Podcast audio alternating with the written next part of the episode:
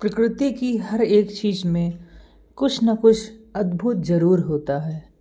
जैसे कि यहाँ पर जेतवन के बगीचों में खूबसूरत हरे भरे फूल, पत्तियाँ, गार्डन और हर एक जगह जिस ओर देखें, बहुत ही खूबसूरत नज़र आती है, क्योंकि यह प्रकृति से उत्पन्न हुई है और प्रकृति से उत्पन्न हुई कोई भी चीज़ अपने आप में उसके द्वारा बनाई गई कोई भी चीज़ खूबसूरत होती है।